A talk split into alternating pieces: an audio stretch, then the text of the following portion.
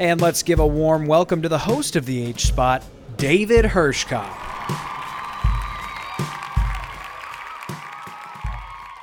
Thank you, everyone, for joining us today, and you're in for a treat. This conversation will dive into some of the behind the scenes of the show Survivor and into an ice cream business. Yep, you heard me. We're linking surviving and ice cream in this episode. My guest today is Neal Gottlieb. Some of you would know him from season 32 of Survivor, Kaoh Rong, Cambodia, Brains versus Brawn versus Beauty. He was evacuated due to an infection and then kicked off the jury in a special twist. But before that, he is a smart guy from New Jersey, and I think went to Cornell, if I recall, and served in the Peace Corps. In 2005, he opened up Three Twins Ice Cream, originally shops, but then in 2010 opened a factory. And sadly, this year, the company closed down. So we're going to talk about that and surviving. And I'm actually a fan of Survivor. So we're going to start with that. So we had talked, Neal, and you had said that it was Survivor was one of the greatest adventures ever, and you would do it again. So, like, you know, what made it that way? And for you and other Survivor contestants, like, do they all feel that way, and, and why?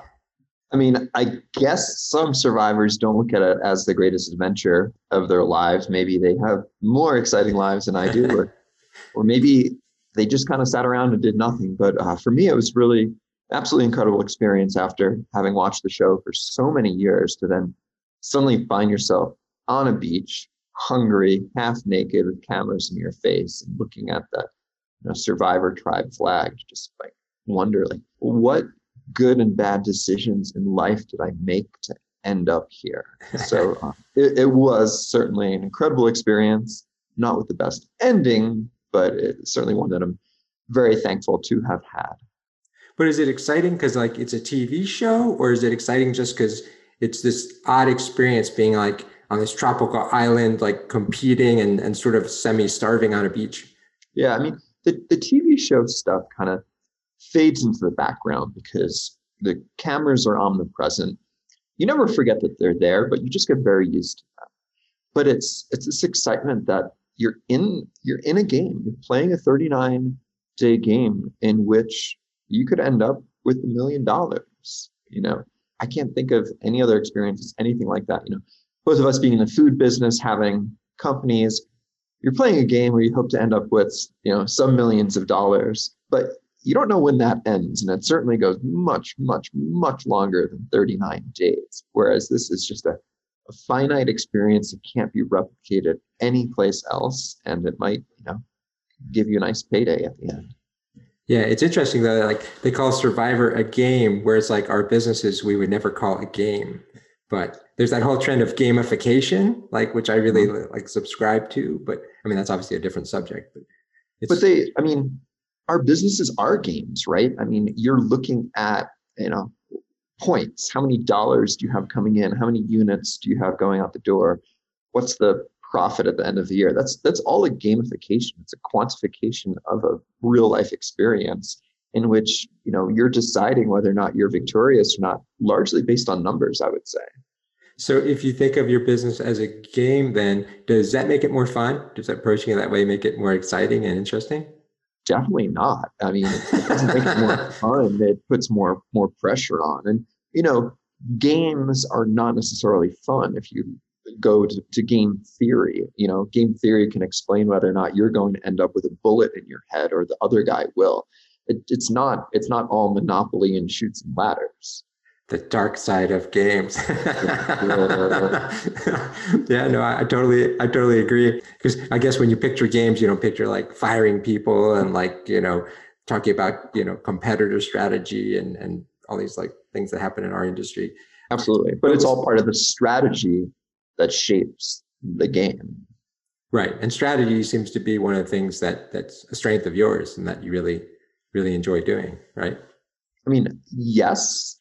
Um, obviously, coming off of um, closing up a business, um, bringing a business to bankruptcy, doesn't, I don't think I'm the, the greatest strategic thinker out there right now. But for 15 years, Three Twins came from nothing, starting with meager resources, and was built to a national brand. So I certainly do have a lot of strengths from a strategic standpoint.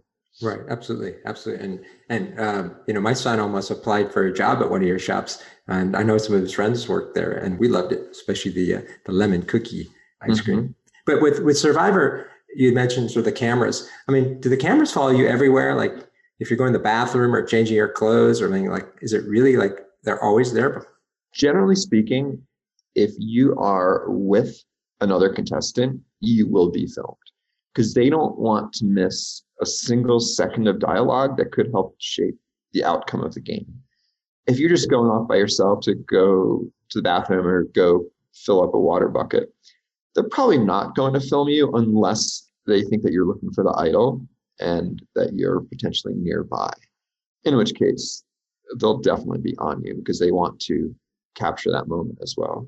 Oh, that reminds me of a question that then. So, like on the show, looking for an idol, it's like this thing, like it brands you. It's like, yeah, like this bad thing. Everyone like looks at you funny, but why is that? Because like it would seem like it's just smart to try to find an idol, and like why don't contestants like say, hey, let's all go try to find idols? Because so many people don't want to find idols; they just want to sit around, and therefore it's much easier to place a target on the back of somebody who's looking for an idol than to just say, okay, great, good for them. They're playing the game. I mean, in the game, you're looking for any excuse to take the target that's potentially on your back and put it on someone else's. So, knowing somebody's looking for an idol, or even being able to insinuate that somebody's looking for an idol, even if they're not, it gives you something to feed to the crowd and say, this person is trying to outgame you and outgame me. They need to be put down you know? So you know it's it's cutthroat. So any little thing that you do that could give other people evidence or you know ammunition to target you is a real thing. And it can you know be that little flap of a butterfly wing that will ultimately lead to your demise in the game. Wow. It's kind of like uh you don't want to stand out. It's like the crabs you know where one crab tries to crawl out and so everyone like tries to drag them back down. Mm-hmm. Exactly. I mean, you do not want to stand out. You want to just kind of be under the radar, waiting for other people to do stupid stuff as long as you can. You don't want people to know that you're super smart, but you, of course, want to help your tribe win challenges. You don't want your tribe to know that you're super athletic, but of course, you want to flex those muscles when it comes to gathering food and firewood and, and, and winning challenges. So it's really a game of nuances in that you want to help, you know, in the beginning stages of the game, you want to help your tribe continue mm-hmm. forward, but you don't want to do it so much that people realize that you're you're a strong player. Do people ever think sandbag challenges early on to sort of like look weaker and sort of hold it in reserve?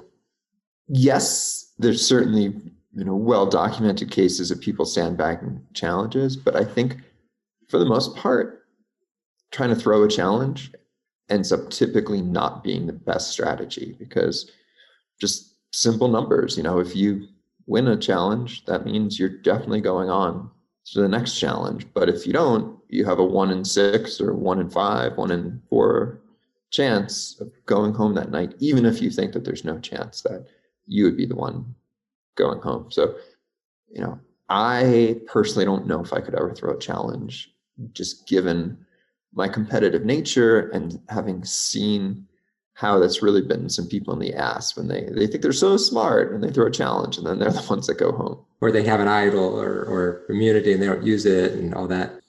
Yeah, being in tribal under any circumstances is stressful and I would not voluntarily go there by any means. Avoid, avoid. So you had said before that there's a lot of time just sitting around, and that it's actually like you know what we see is like such a small snippet. So what's the experience like? I mean, it, how do you mentally process all that time, and what are you really doing most of the time? You spend so much time sitting around, waiting around. I mean, I spent a lot of time know, going around looking for food, looking for the idol, just kind of wandering, fishing, filling the time. But there are many hours that you're not allowed to do that. You know, if confessionals are being filmed on your beach, and that's where you know, so a member of the tribe gets singled out and brought by the producers to for an interview. That will take 45 minutes for each person. Um, so there will be three, four hours where you're not allowed to go to most of your beach because they keep, you know, a huge buffer so you can't possibly hear anything that is being said or interrupt with the filming. When you go to challenges, you line up 10 minutes beforehand, you can't talk anymore. You sit on a boat for who knows 30 45 minutes to go to the challenge or go to tribal then you're sitting in a tent beforehand while everybody goes through medical checks and gets mic'd up and you're waiting for them to set up you know at the challenge site. So there's just so much waiting you can't say anything. You just sit there. You don't have your phone to look at. You don't have a book. All you have are your own thoughts of how you've gotten yourself into this miserable situation how you're going to stay in the miserable situation so you can get to day 39 and bring home the million dollars and the, the title of sole survivor. So it is incredibly boring at times which is such contrast to it being you know one of the greatest adventures of your life you know it's the one of the greatest adventures of your life with a lot of time just kind of sitting around on the bench waiting for time time to pass just like feast or famine so in that time like you get time obviously to strategize and think, but does it really just make you overthink and sort of like obsess? I think it absolutely does that. I think you also kind of end up getting to a state of zen where you just sit mindlessly without that much going on. I mean, personally, I couldn't think about strategy like 24 hours a day because you just end up replaying the same thoughts over and over. So you do end up like just kind of blanking out and just being this in this like semi-vegetative state where you just like don't even remember the time passing. Wow. So so when we watch the show, and I think this is probably true in all reality TV, is like, you know, they obviously they take the footage and they sort of like draw storylines to sort of like make it more exciting or to sort of like make the viewer think one thing when, and then surprise them with something else. But when you're actually there, do you really have a good sense of where everyone else is and like, you know, who's supporting whom and they're, how they're going to vote? Or is it like you're just totally confused all the time and just really have no idea what's going on? I think in most cases, most contestants think that they have a pretty good sense of what's going on. And that's why time and time again in the game, there's blind sides because, you know, I think it's just human nature where your mind pieces things together and comes up with a story and you keep on telling it to yourself and you believe it.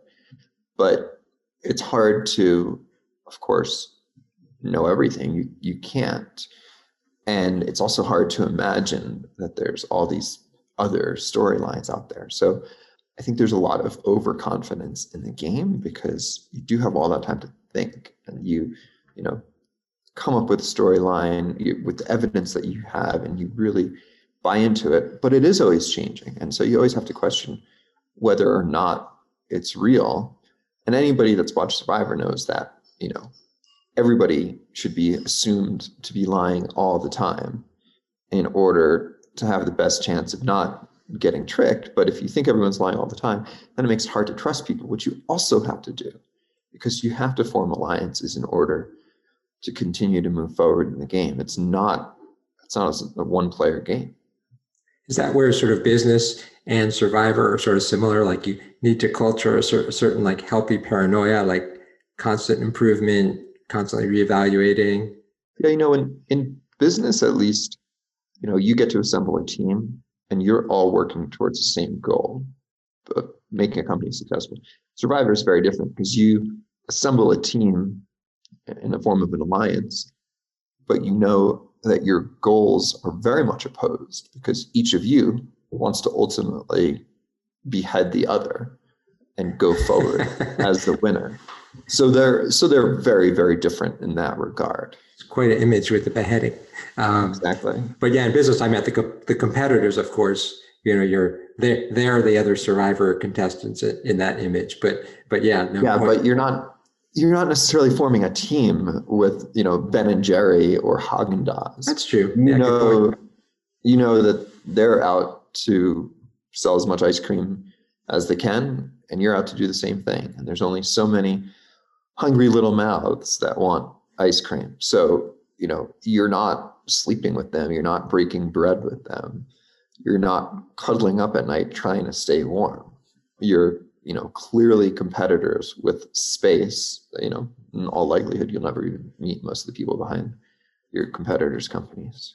Yeah, that that's quite a weird image. Is is having like a sleepover with all my sauce competitors? Like that would be a that would be a huge sleepover. Yeah, that'd be weird. Yeah.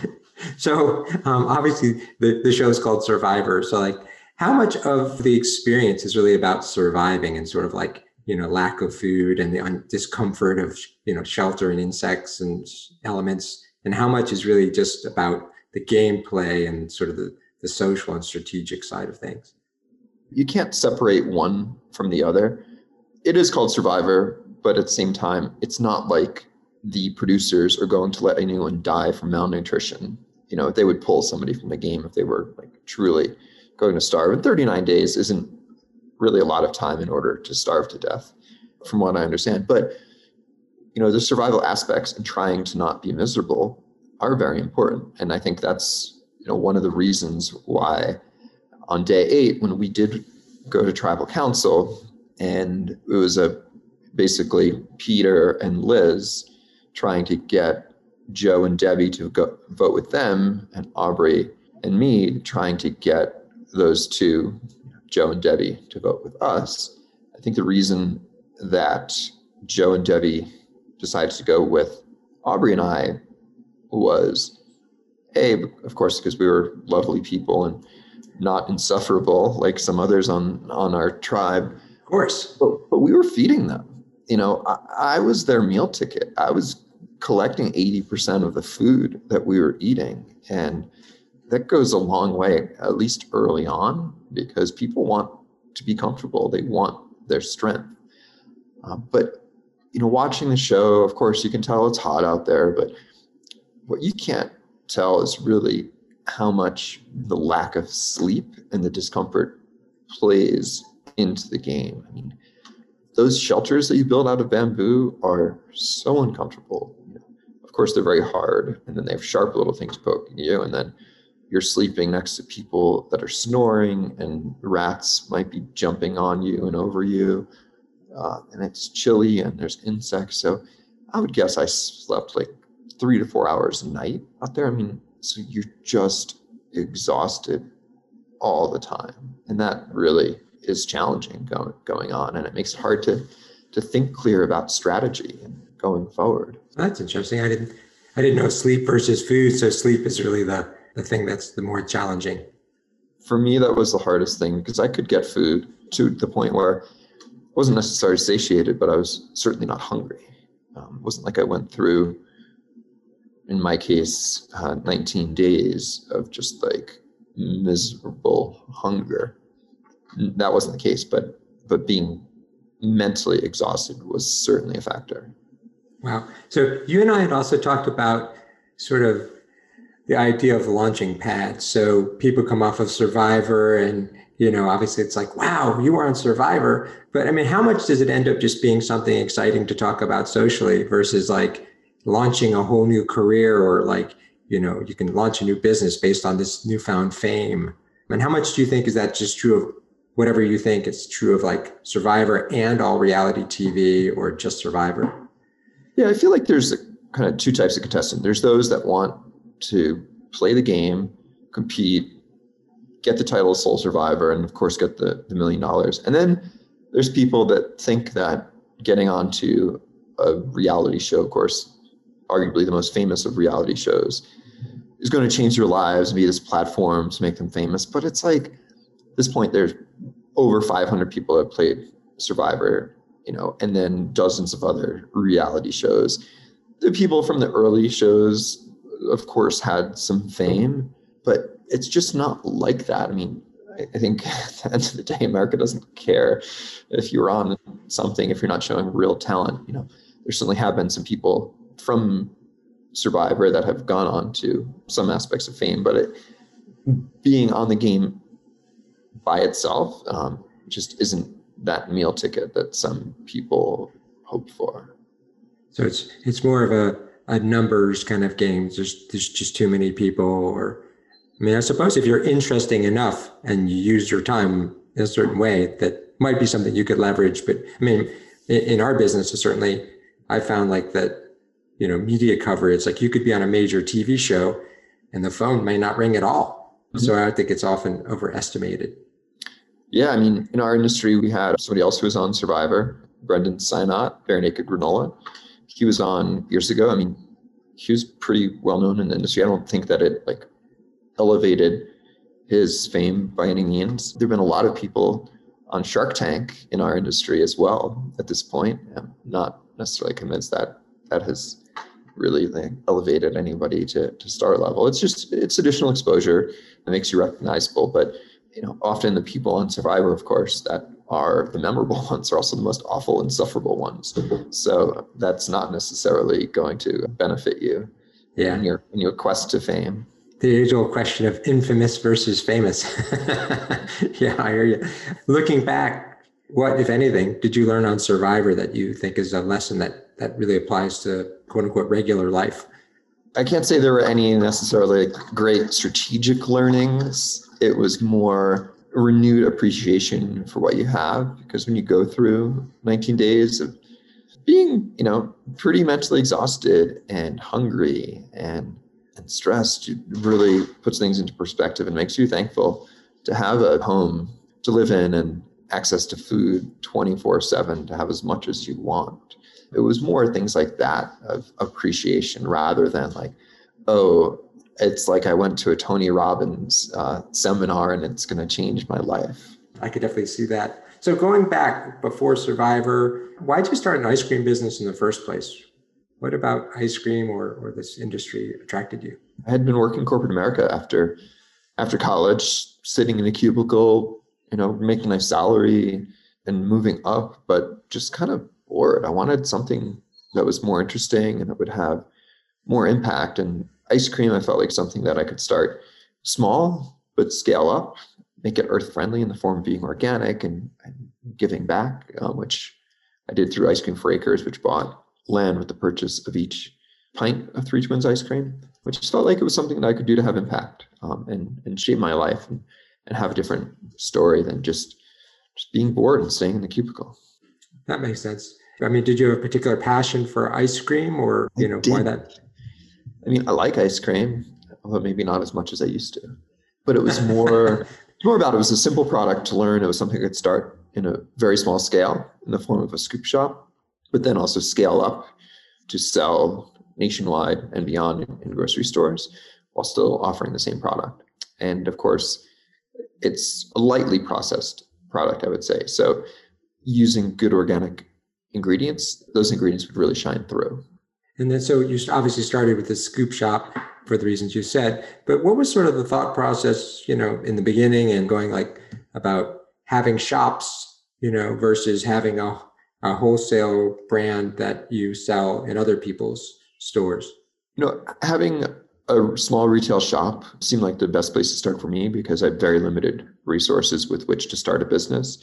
So I figured I would get the door open, have a physical location, get people in based on you know reputation for you know, outstanding ice cream and, and other you know things that put a halo around the brand, and then expand from there. Starting as a wholesale company and selling to other companies seemed like a challenge with such meager resources because it just seemed like a very you know very much an uphill battle in order to get companies to try to carry your product when they probably never heard of you right. So i mean looking back would you have you know focused more on one versus the other or avoided one or the other? Question. I mean i think i think the way that i started still still made a lot of sense. You know, I think the, the biggest challenge I had was was really ultimately pricing everything too low at too low of a margin. You know, and that included the wholesale side of the business because we would sell, you know, quart, uh, 10 quart containers of ice cream, you know, trying to compete with the bigger companies, at least not being so far away from them price wise. But that put our margins really low and didn't really give us a great opportunity to run a profitable business. So if you put aside the pandemic, of course, which is you know a massive factor, would you have been better off just opening a bunch of stores over time and not doing wholesale? I don't know. Stores are really hard as well. I mean, we did have some profitable scoop shops, but we also had some that were probably not really worth all the effort that you had to put into them. And just small retail in general is hard because you're dependent upon relatively low wage workers, i.e., high school students, college students that um, aren't necessarily the most dependent employees. And that's that's not to say I didn't have some absolutely outstanding employees over time, but just overall, when the business is small enough that you can only justify having you know one employee work at a time during slower periods like you know the winter and weekday afternoons. That so then you're having your entire business rely on a high school student which can be a a dangerous position to put yourself in you know. Over, over the years there's certainly be occasions when employees just wouldn't show up so your shop's not open or they wouldn't deliver great customer service. So retail's hard you know and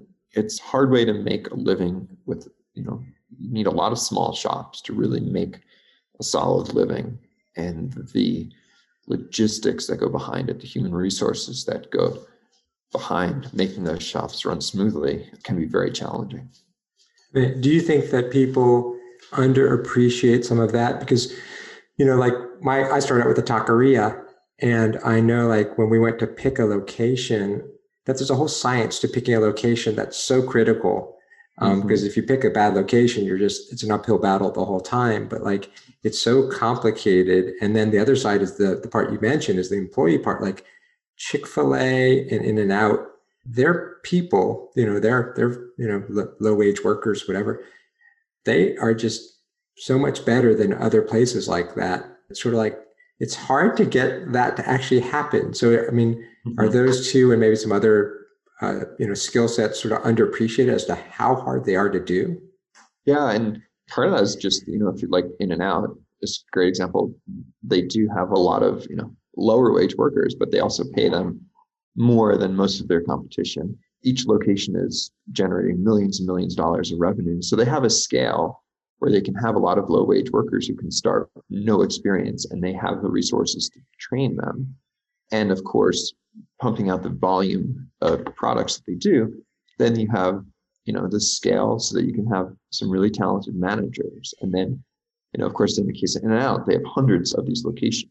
So you can develop training materials and programs and amortize that across hundreds of units versus trying to do that with a small chain you know a few stores. Is very difficult on top of you know your your other day-to-day responsibilities versus having the scale in order to have people dedicated solely to that. Yeah, I totally agree. I mean, I think I think people just think make a make a great uh, you know make a great product and and that's all you have to do. But it's there's a no. lot more to it. Yeah, that's just the start of it.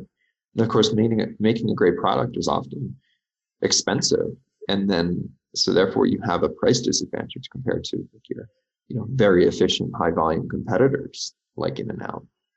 Right, right. And, and I think like both on the retail side and the product side, like, I mean, would you agree that, you know, when we see products on the shelf with a big price discrepancy between small companies and big companies, it's partly that the small companies tend to use better ingredients, but part of it is just the just scale. I mean, it's just yeah. You know, if we use the same ingredients, we'd still be more expensive.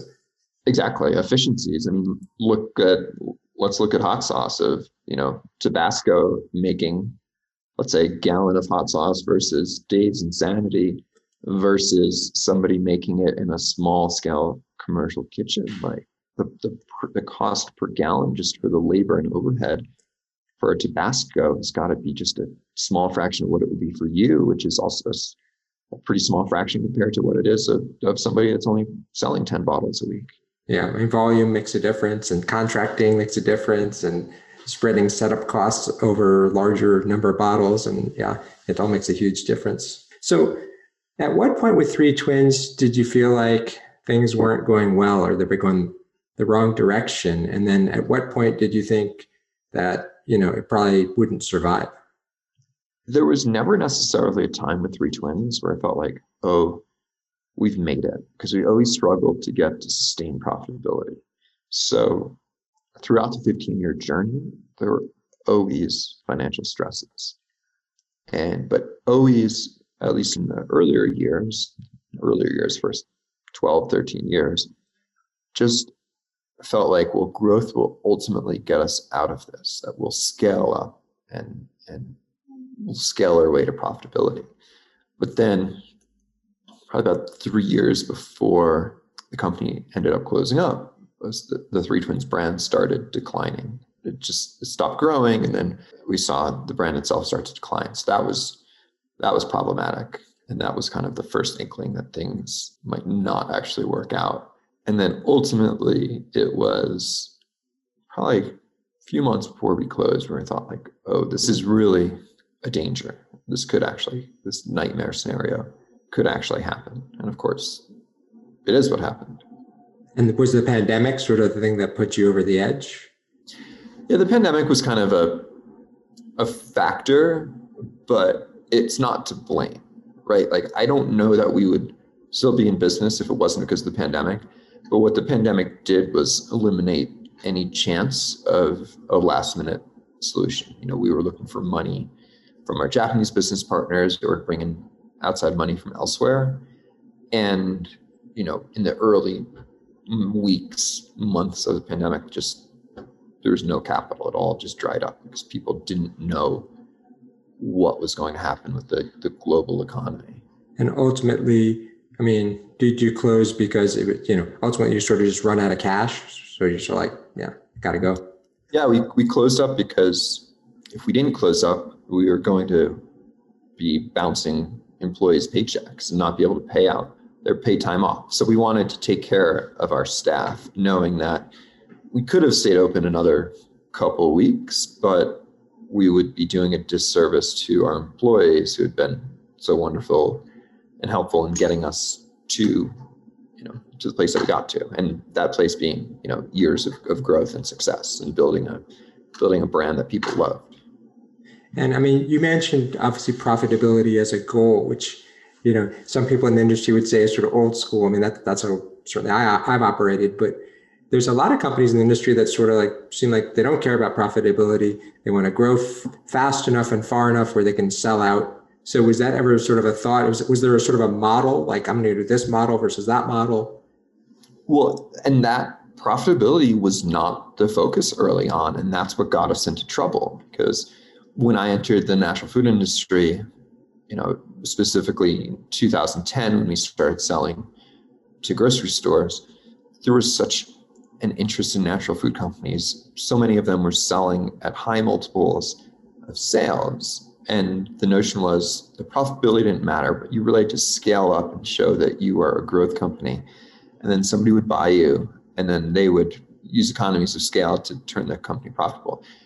But what happened was we saw a lot of acquisitions, you know, a la Krave Jerky is probably the easiest one to point to, that sold to acquirers from the conventional side of, of the food market and they didn't know what to do with them and they didn't succeed with them. They failed with them. They saw their their growth go away and companies contract in size and you know they lost hundreds of millions of dollars on those transactions. So by the time that you know we got to a place where we started thinking about selling a not only were we not growing anymore but b what companies were looking for in order to make acquisitions had very much changed so do you think part of the sort of cautionary tale is sort of like you know, if you grow with profit in mind, then you know you have a, a longer runway. And but if you grow with like the I'm going to grow fast, I'm going to sell out.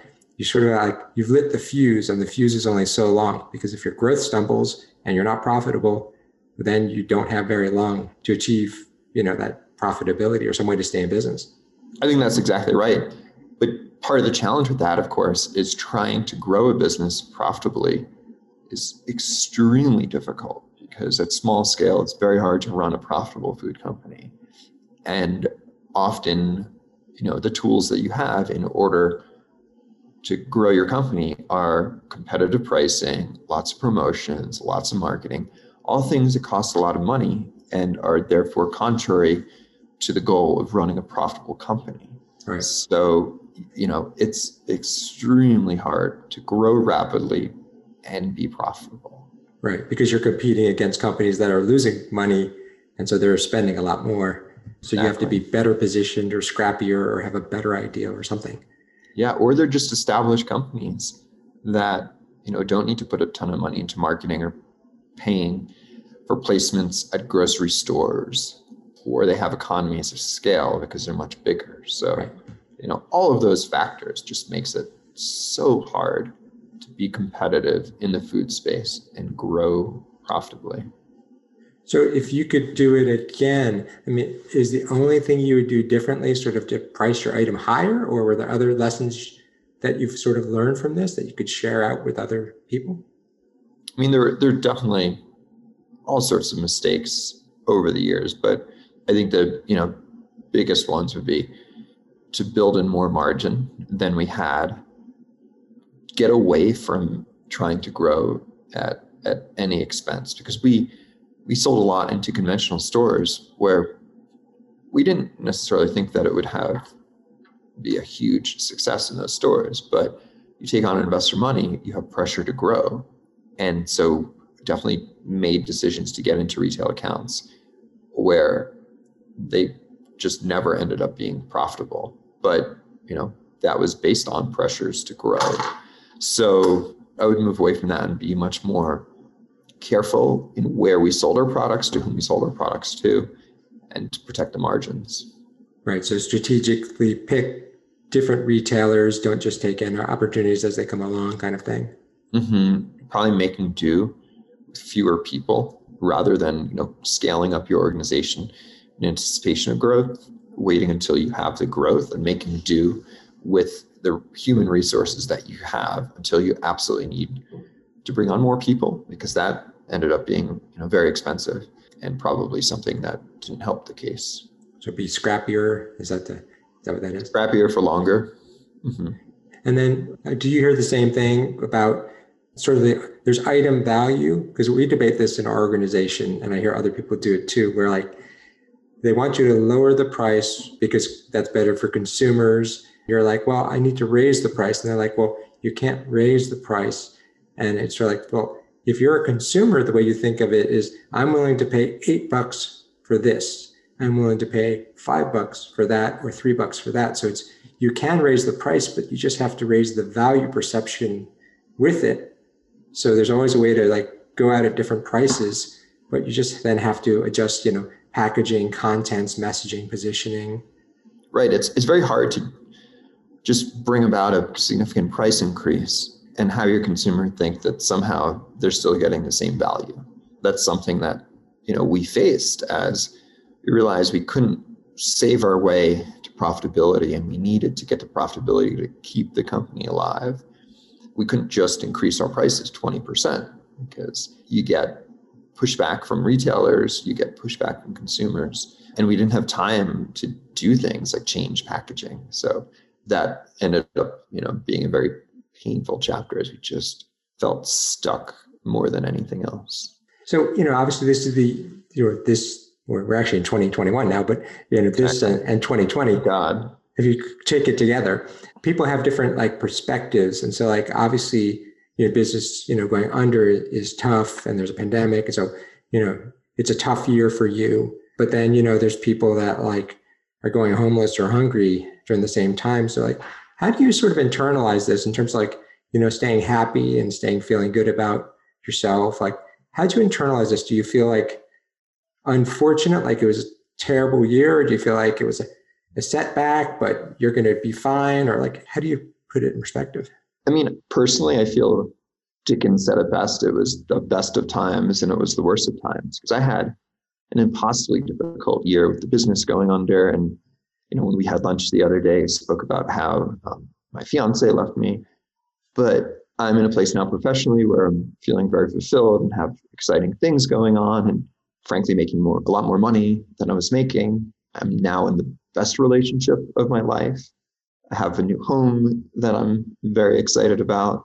So I think it's important to grieve and recognize that you've been through trauma and allow yourself to process that, but to also put on your, your big boy or big girl pants and get out of bed and continue to try to shape your life, work towards that great life that you want to have.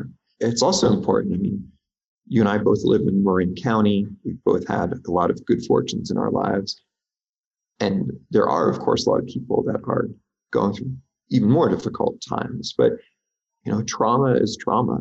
And you can't just look and say, well, I have a roof over my head. So my trauma is, is less valid. I mean, you have to understand that trauma is trauma. You're going through difficult periods and you need to address those things and grieve and process and heal and not just say, oh, well, I shouldn't pity myself because somebody else has it worse. I mean, there's, there's always someone that has it worse than you. There's always someone that has it better than you. Right. So not to sound cheesy, is there a theme with you that like you're a survivor? And if it is, then like, what does that mean? Is that like a, is surviving our perspective where like, you're like, you know, I grieve, I move on, I set new goals, I look for opportunity, and I just move forward. Yeah, I mean, I, I like to say the journey is the reward. And of course, you know, we all kind of look towards that emerald city of where we want to go. But if you're not enjoying you know, walking along the yellow brick road, you know, you're going to waste a lot of time where you're missing out on life and experiences and, and joy. Right. So I try to enjoy journey, even though at times it's God-forsaken awful. Right.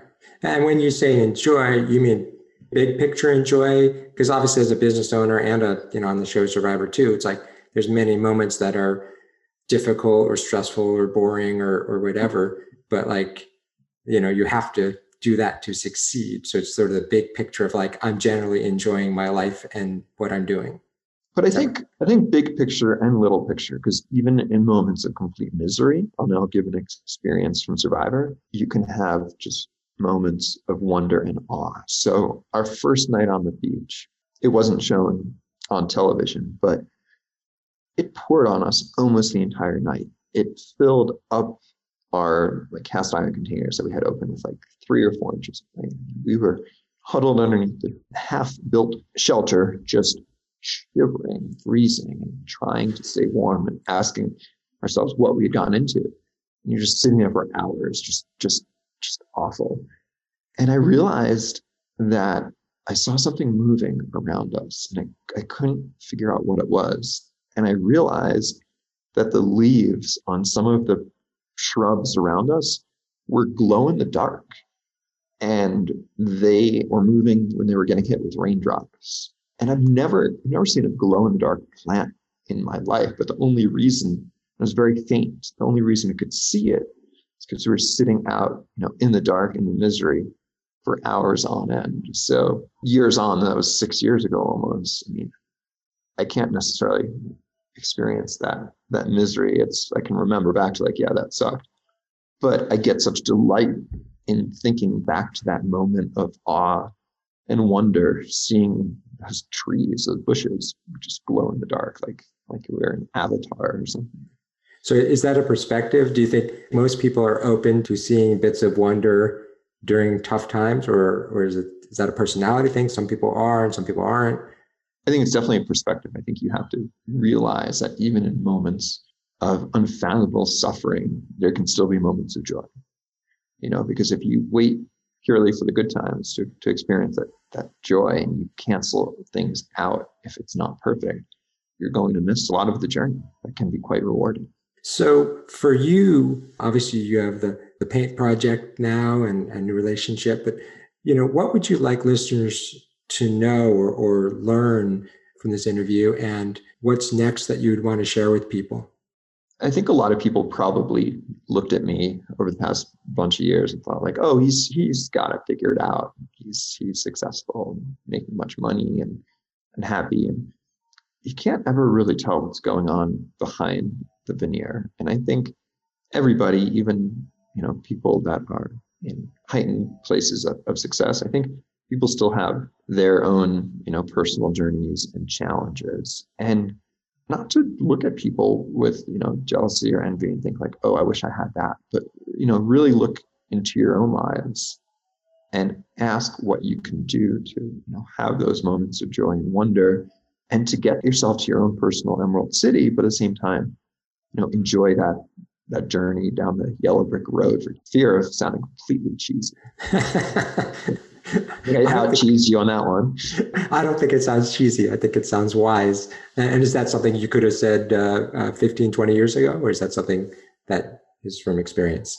I don't think so. I think I probably learned more over the last year about the journey and making it rewarding and making sure you're on the right journey as well.